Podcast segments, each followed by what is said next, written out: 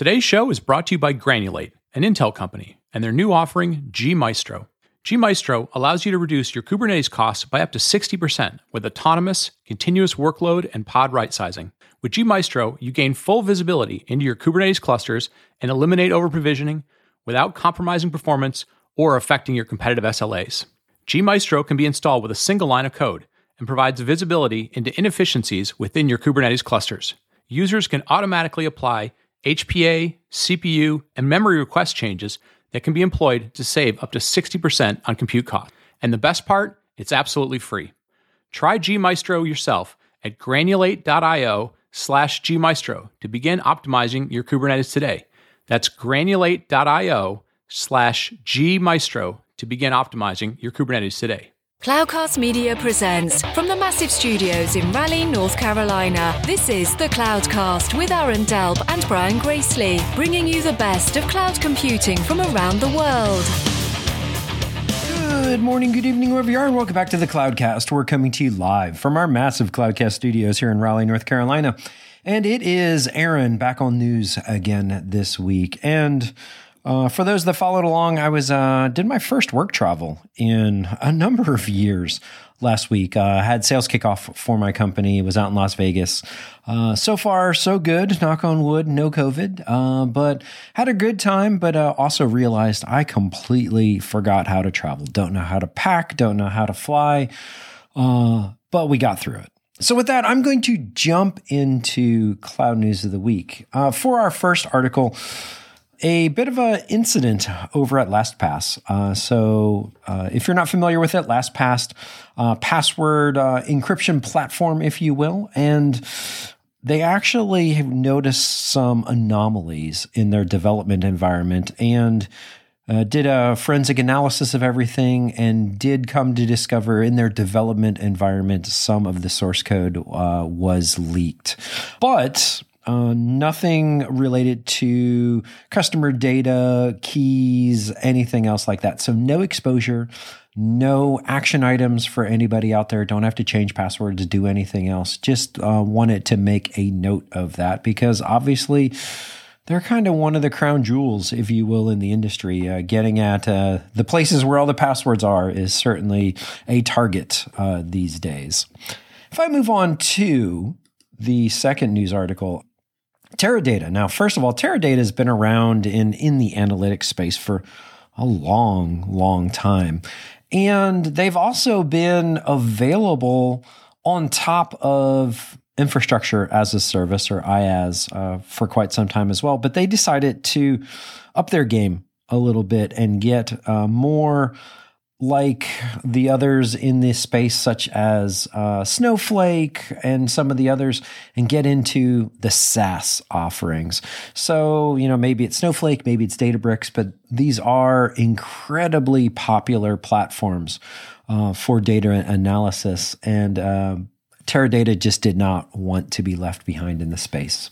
For the third article, um, Heroku uh, in part of a blog, uh, announced a couple different things. Uh, they announced a public road roadmap. It's available on GitHub, and that's that's really nice. They announced uh, some student and nonprofit programs and, and and open source support, and again, those are really nice. But all that got the attention uh, was uh, what they're calling a focus on mission critical, which also means, you know, what doesn't get focused on? Well, that is the free product plans and inactive accounts. So they are going to start to do some cleanup and basically put a focus on the things that are making them money. And of course, rolling out some programs to help those in need as well.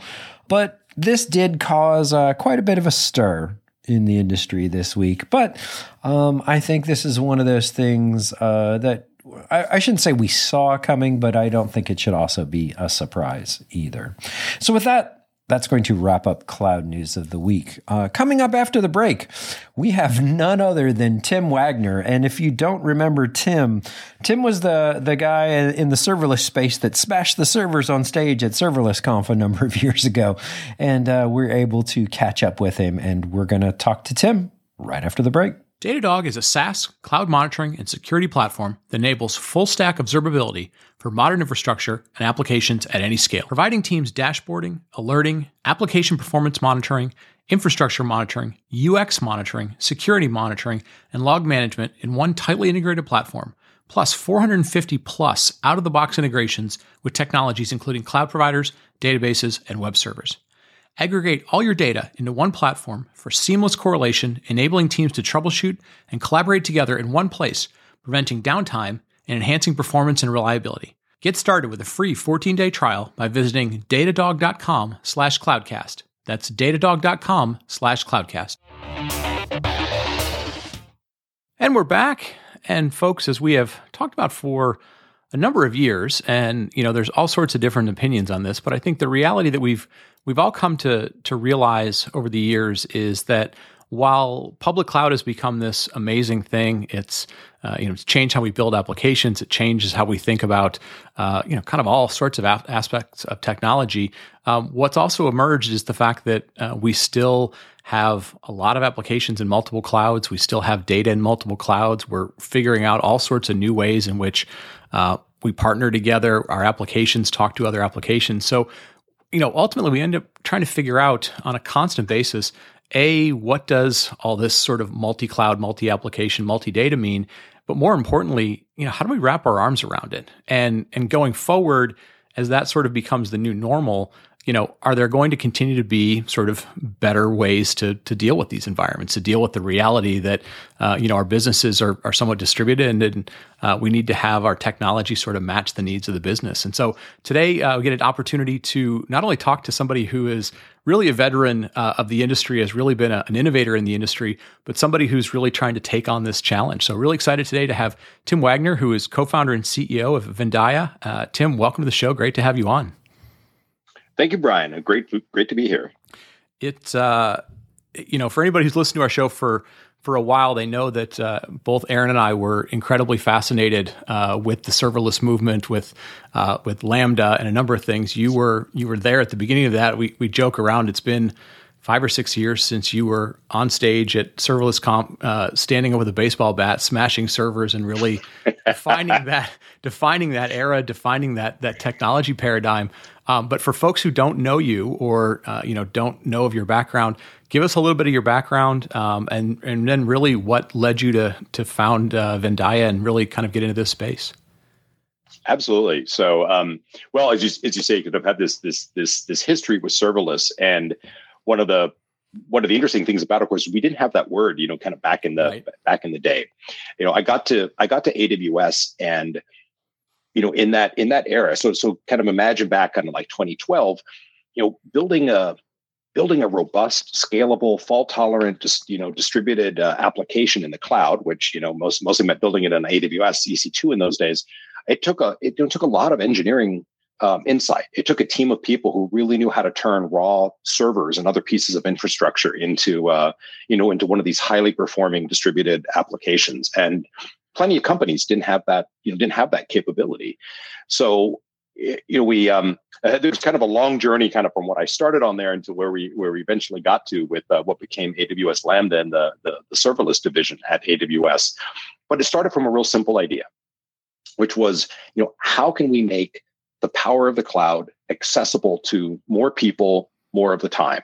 You know without necessarily kind of having access to uh, you know that that team of sort of PhDs of distributed uh, you know distributed yeah. systems professionals to go uh, to go build it. And uh, you know kind of to demo- really to democratize uh, access to things like compute in the cloud. And you know lambda was uh, lambda was many things and it was it was a kind of a different business model for aws it was a different computational model.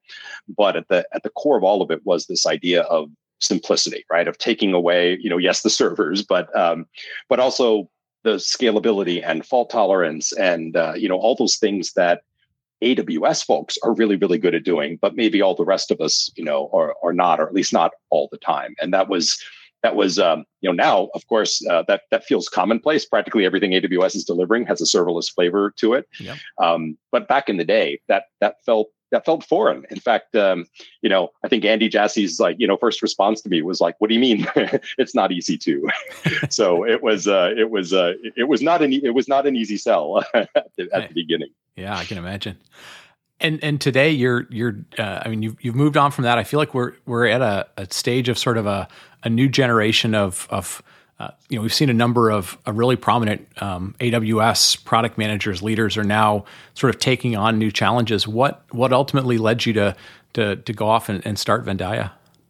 Yeah. So, um, so, so, well, well, let's talk for a moment about what came in between there. So, yeah, I actually went from AWS down to um, down to Coinbase in San Francisco, where I was I was okay. VP of engineering, and you know, this is um, so uh, just you know, caution to the audience here, like we're not going to be talking about cryptocurrencies, so you know, don't expect my you know my recommendations on on uh, whether to buy Bitcoin or not.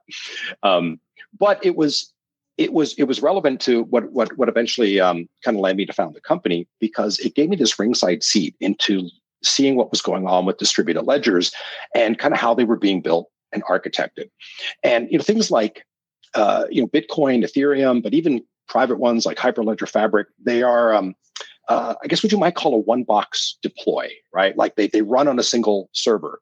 And that has some advantages because you know, if you're into crypto, you know that that means that server can live outside the US, which can place it outside the, you know, the control of a particular nation state. But the fact that it can run on one machine means it also doesn't really run in the cloud in the same way. It can't take advantage of the cloud. And it can only ever run as fast as one machine can run. So I always tell people like, you know, the best and worst thing about Ethereum is you can run it on your laptop because that also tells you how good it's ever going to be. Forget about proof of work, proof of stake, et cetera. Yeah. So um, so I got really excited, uh, you know, working at Coinbase and thinking about could we kind of put these two worlds together? You know, these this promise of of kind of blockchain, right? Uh, and the thing about it that is amazing is you can take two people, two systems, two clouds, two two technology stacks that have nothing else to do with one another, and you can give them a consistent database experience right? If you think think about crypto, right? Like you know your holdings and you know your holdings are known to all the people who are running whatever those Bitcoin or Ethereum servers or whatever you have, um, and and that was kind of the promise of blockchain, and it was this incredible promise for enterprises who have these data sharing needs. Uh, well, I'm sure we'll get into kind of you know sort of yeah. uh, what customers are doing with this, right? But you know, all these enterprises got excited about blockchain not because of the cryptocurrency part so much, but this idea that it could be a better way to build APIs, to have databases, to you know to share their data with one another, and then the reality of that, the sort of the, the dark side here, right, is um, is it just didn't work well. Uh, Ethereum on a good day does about 14 transactions a second of worldwide aggregate capacity. You know, compare that with a single uh, account in DynamoDB doing, you know, hundreds of thousands, maybe even millions of transactions a second. Right. You know, a lot of, lot of, and, and for much, much less money, right? So a lot of zeros uh, separating those two systems in terms of their price performance. So I kind of asked this, what felt like this really compelling question. You know, could we, could we take the best of the cloud, right? The way something like Lambda or another or or another managed service is built in AWS and apply that to blockchain. And then similarly, could we take the idea of blockchain and go apply that to applications in the cloud as a way to take data and compute and spread it across different parties, different clouds, different systems, different geographies, uh, and kind of marry those two interesting worlds together. So that was that was kind of the the, the technical or you know product genesis, if you will, yeah. uh, of what eventually became you know Vendia at the end of the day. Yeah, and it, and it and it makes a lot of sense. Uh, you know, let's let's put some of the underlying technology, you know, kind of to the side or, or keep it as an implementation detail. You know, the the thing you hear from companies all the time is is they go, look, um, you know, there's a lot of reasons why. Uh, you know, my, my portfolio of applications, the companies we acquire, what one group of developers might want to do doesn't all happen to follow the exact same place. They're not, you know, like you mentioned, as much as, as Andy Jassy wanted to believe that everything was eventually going to be in, in AWS, or as he used to say, like in the fullness of time, um, the reality was uh, whether it was for geography or whether it was you know for a data feature or whether it was for a price or whatever, stuff just happened to to be in different places as as well as as on prem, and and any given cloud was pretty good at at making an experience for themselves but that didn't make it necessarily easier for the reality of what a customer had. So it feels like, you know, we we're, we're sort of left in a lot of cases with this sort of mess of the cloud's great, except when I have to have more than one cloud. And it, it feels like what you're really what you're really attacking is like, how do I, you know, deal with that second order problem? I, I, absolutely, absolutely, and and in fact, it's a you know it's a great way to think about the nature of the challenge. And and I, I tell people this all the time. Like you can, to some degree, you can pick your cloud, you can yep. pick your business partners. You know what you can't pick is your business partners cloud, right? Like eventually you end up you know if you end up having to share data with someone who hasn't made the same choice you have and then of course you know m&a large companies i mean best of breed services there are lots of reasons people end up with a multi-cloud or polycloud strategy eventually uh, either getting forced there or it happens by accident i mean there are lots of paths to it but even in the best of worlds even if you were an all-in on aws shop no company works in a, va- in a vacuum. Right. Uh, there's this wonderful quote out of Amazon Retail: um, eighty percent of our critical business data now lives outside our four walls. Right, hmm. lives with suppliers, with logistics, right, yeah. with you know, with manufacturing partners, with all these other people. You know, the days when data started and ended its life in in, in your on-prem mainframe are, are kind of gone forever. Yeah. And so, as you say now, like applications, like it or not, they're really multi-cloud they're multi-party. Uh, not everyone uses those words to describe it but when you start talking to them you know talk to a company like bmw you know 35000 parts go into a car from you know from hundreds of first line suppliers and thousands of second line suppliers. Um, and then those car parts sometimes go to subsidiaries you know like rolls royce right so they're crossing um, crossing company boundaries crossing you know uh, wholly owned subsidiary legal boundaries they're crossing geographic and, and logistics boundaries uh, putting all that together tracking all of that across all that complexity you know call it what you will it is a you know it is a multi-party yeah. you know a multi-geo multi multi-cloud application at the uh, at the end of the day right. and and everybody wrestles with it as you said. It is it remains in 2022 one of the hardest things you can ask a team of developers to go accomplish. Yeah. What do you find so obviously you're you're engaged with the market you're talking to a lot of different companies. At what point do they typically uh, kind of say look my my pain point feels like it's such that you know um, what you guys do makes sense to start trying to figure out if it can reduce pain or or makes things simpler. Like is there a you know, is, is is there sort of a commonality you're seeing, a pattern there's, you know, that you see where they go, yep, we, we we've tried to do this, or we're going to attempt to do this, in which they go, yep, you guys should start helping us because I don't think we can solve this ourselves.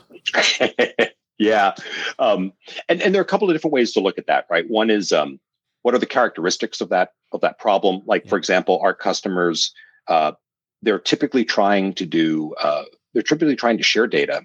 Uh, usually with a business partner sometimes across you know major if it's a big enough company their internal departments or sub organizations you know can can look like can look like partners of course. Um, and that data sharing usually has a few characteristics. Uh, it's real it's real time. So we're on the what you call might call the oltp or the operational side of the house right? Not on the not on the analytics or, or bi uh, ml side of the house. Um, so real time uh, it's typically sensitive like you wouldn't put it up on a bill all of it up on a billboard right? It's not a cdn problem. It's not a, a one-to-many distribution problem. Um, and then it's usually trying to cross some kind of gap. Either it's you know between your supplier and you between you and your logistics between you and your alliance partners or loyalty partners if you're an airline uh, you've got someone somebody there that you're sharing data with. And so you've got inherently in some level a kind of a multi-reader multi-writer problem to go solve. Uh, and when you've got all those things put together like that's a that's a that's a perfect use case for us. Gotcha. and you you know in in kind of real world terms um, anytime you've got important transactions or workflows and those can be real world objects like for example you're building a car you've got an airline passenger and a ticket that's going to you know the person's literally going to be moving around in the air on somebody's equipment. Um, sometimes it's a, a virtual uh, piece as well, right? So um, you've got you're paying a mortgage, you've got a mortgage servicer, you've got Fannie Mae involved. That mortgage gets bundled in a, into a security on a secondary market. Um, so the it can be any kind of transaction where the workflow, the collaboration, and the and the data sharing is you know is critically important. Yeah, um, I'm curious about sort of the technology because uh, you know when I, when I look at your platform, and again, it, it's interesting. It, it feels sort of like a and maybe this is a, a bad pun. It feels sort of like this this Venn diagram of um, a simpler way to build applications. It's you know serverless is uh, at the kind of at the core of what feels like how applications get built, and then um, you know this this sort of global distributed uh, you know data data sharing platform in the back end. What are some of the technologies that are that are there that either get exposed to to your customers or they don't have to know about, but but are kind of providing this these superpowers? No, it's a, it, uh, it, and, and thanks for asking because the because the arc, you know, for me as someone who um, you know kind of was was was there for the serverless revolution and you know kind of likes being a builder. This was this was part of what was really fun uh, fun about it for me. So uh, think about it as a few different pieces here. You know, at the core, uh, we've got to be able to store uh, customer data and artifacts. So, you know, we're using cloud databases. So think think, for example, like Amazon Amazon's DynamoDB or or Azure's Cosmos DB for the scalar data, uh, and then uh, file store. So you know S3 or uh, Azure Blob Store, for example. Um, and then what's interesting is what we kind of what we layer on top of that. So uh, one of the things that um, that we need to do is make sure that all that data is consistent in all the different places it, has to be. So that might be two different clouds, it might be two different companies, uh, that might be both of those things at, at, at once. Uh, and so we have a, a, data replication and choreography layer. So here's here's where I'll introduce the the the, the B word. Um, so one of the things we use under the covers is a distributed ledger. So in much the way that like a conventional SQL database will have a write ahead log, we need a way of shipping the right information to the right people in the right order and ensuring that it, it kind of gets there in a consistent way and stays consistent over time. So that's where distributed ledgers or, or kind of blockchain technology comes in for us, not as a not as like a, an on-chain token or cryptocurrency, but as a kind of a, an important kind of behind the scenes piece of the way the data is replicated and tracked and then ultimately stored in each of those different systems. And one of the cool things about that is it brings together some really nice capabilities. So what you know what you might conventionally find as an application log, an audit trail log, you know your application data, maybe a time series table kept separately.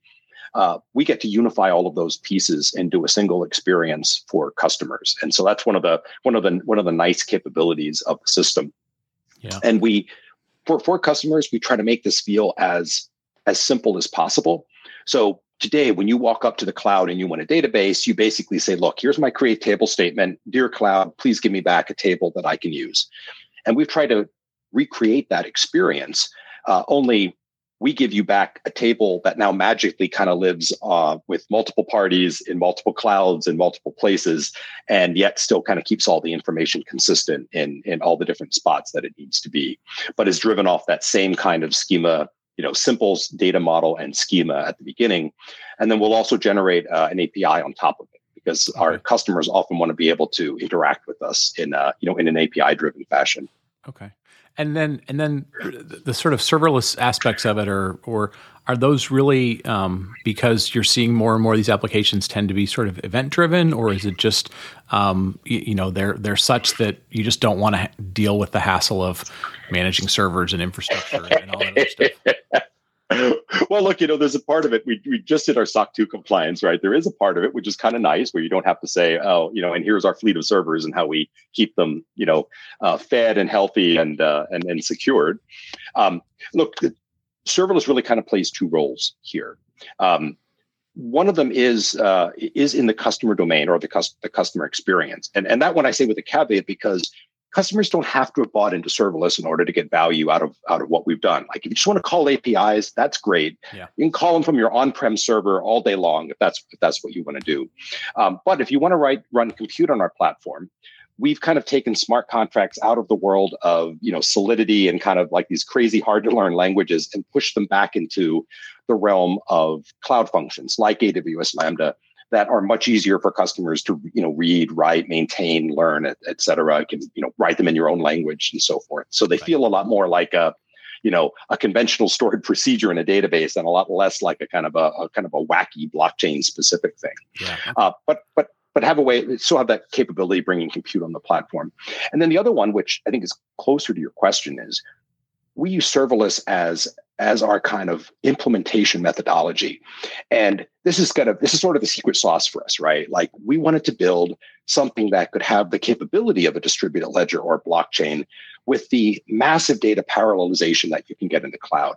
And that's something that is is best achieved with serverless, you know, because we can spin up vast amounts of silicon and network capacity use it to send data around all over the place, you know, write to databases, read out with this really, really broad data parallelism, and then boom, the whole thing vanishes if you're not doing any transactions. So we get all those that shine through, if you will, of you know serverless's tight cost enveloping and scalability and fault tolerance without having to recreate that ourselves, right? We get to stand on the shoulders of the stuff I used to do back at AWS, you know, for Lambda and API Gateway and some of those other capabilities. Yeah. But that par- that parallelism is the piece that um, you know is really really powerful. Yeah, and and you know to be to be perfectly honest with you, the reason I the reason I kind of kept poking at that and, and asking questions about it is, you know, sometimes when we get a chance to talk to the people who who really you know, A, invented this stuff, but B, lived with it for a long time, you have a really in depth knowledge of, of not only maybe what was always visible to customers or common use cases, but but you sort of knew like here was the other potential that was that was there behind it. and Maybe it wasn't always uh, you know, didn't always become visible or people didn't know, but like, you know, I, I wanted to ask because I, I, you know, I also sometimes will, will talk to people and they go, well, our thing does serverless. And you're sort of like, does it does it does it really do something powerful? Is it or is that just sort of a kind of a shiny thing you put on it because it sounds cool? And, and it, I mean, you you you know this stuff, so yeah, it's it's cool to understand sort of the. I always love when when when people are like, look, there are so many things behind the scenes that we could unlock with this, and and there's all these thoughts we have. So that's it, it's cool to sort of um, you know get an insight as to where you go with that. Um, I, I, I'm curious you know, anytime we we talk about applications these days, especially like th- there's always a certain amount of like is this something that's that's mostly for for building new applications do you find it has a lot of applicability because you know as we're talking about you know cross company uh, initiatives and, and applications you know we're talking about like airplane ticketing systems or you know sort of supply chain stuff with parts like those aren't necessarily just you know sort of brand new greenfield types of applications it it sounds like this has an applicability for um, you know things that are already in motion, but but maybe can be uh, rethought, reimagined. Um, you know, there, there's new aspects of it that that have to be evolved. Is that is that fair? Yeah, no, that that that, that that's very fair. And and we have this little mantra that you know uh, uh, of uh, green apps, brown data, right? Like the the the com- companies are already doing this some way, right? Like by yeah. hook, by crook. Uh, you know, we and we could we replace different things. Like I mean, I, I have I, am always happy to come in and replace a failed blockchain experiment. That's always kind of fun. uh, but but honestly, more often, like eh, you know, think about what like the competition is is the 20 year old EDI. It's the, you know, it's the aging ERP system that doesn't really work. It's the uh, contractor built a, a, public API for us and it's not really working out, you know, in the, in the way that we want it to. Uh, so we have an overnight SFTP batch job, right? And it, and it gets things wrong 20% of the time. So then we have a crew of people who sit on top of it and remediate the outcome, you know, in a very manual way that tends to be the kind of stuff that we're you know that we're kind of going after here but honestly like any place where people have public APIs, those those APIs are doing something, right? They're they're generally trying to synchronize data with somebody else somewhere. Yeah. And so so it's a it's a beautiful big broad TAM, but you know, we especially since we're a startup, right? We got to focus somewhere. Sure. So we mostly look at those where is there an enterprise with partners where they have already have an established business network, they already have some established data sharing patterns, but they've got some urgency around fixing it either it's costing too much, it's taking too long. They want to make it say use do dynamic pricing and they can only update the price once a month or you know they have they need a fleet of people to go fix the problems because you know the data is running 90 days behind um, anytime you hear that um, that for us is you know especially like you know on the sales and, and go to market side right is is like uh, you know that's that's our catnip when we hear stuff like that we're like okay we we can help with that problem yeah, yeah, no, and I and I, I, I like that that sort of turn of phrase: green green applications and brown data. Um, it, it's it's easy to sort of remember, but it it does it, it does highlight the um, you know you're not you're not completely starting from scratch, but you, you you're you're kind of creating new innovation or new opportunities to to do interesting stuff. Um, I want to ask you one last question because uh, it'll it, will come up, um, and you and I talked about this a little bit before we recorded. Um, you know, it, it makes a ton of sense as we're getting into these distributed type of things. But um, as you mentioned, you know, you, you've seen sort of firsthand one of the ways in which blockchain is used, um, you know, for you know, certain types of, of financial things and crypto and so forth. And and from purely a technology perspective, people would go, it's not the fastest database, it's not maybe the most efficient database. I, am curious as to why you may have chosen that versus uh, you know some of these other ones that are that are out there. Yeah, it's it's a and and it's and it's a great question. Uh, and one thing I should probably um, you know qualify is that what we what we didn't do was take an existing uh, an existing blockchain technology and then try to kind of put a bunch of lipstick on it and say, oh, you know, we'll we'll find a L2 batching, sharding, whatever solution to yeah. try to make it go a little go a little bit faster. Like it, it really did require more or less throwing the concept away and kind of going back to back to square one and reimagining it from the from the ground up in the cloud. And you know, I, I hinted at a little bit of that earlier. Like part of the reason is the only way to access, the only way to really scale. Imagine you've got a block with a thousand transactions in it. Mm-hmm. Uh, if you have a narrow pipe coming off uh, a single box, you can only pump that data in and out of the system so fast. You're, I mean, you're gated by how fast you can get that data on and off a single box. Mm-hmm. If you have a thousand boxes, right, you can do it in in milliseconds. And so here's where the the massive kind of uh, data parallelism becomes super super important. But in order to do that, you have to allow yourself to use the cloud. And and to be clear, there are always trade-offs, right? You know, this is the trade-off we made. We can't run, you know, our stuff, you know, outside the public cloud on a single server in, you know, a, in the third, in say a, some third world country that has relaxed laws around, you know, what you're allowed to do there, mm-hmm. right? Like that's not an option for us, right? But that's okay. That's okay, right? We're we're not going after a uh, an altcoin here, right? We're yeah. going. We're building a we're building a, a, a, solid piece of cloud and application infrastructure for companies that don't want to have to replatform their data themselves, you know, over and over and over again. And so that becomes a, a kind of a wonderful way to tie some of these things together. Like all our customers value time travel. They all value an audit trail. They all value uh, a clear way of understanding kind of who changed the data and when, and you know access controls, you know geo, geospatial sovereignty.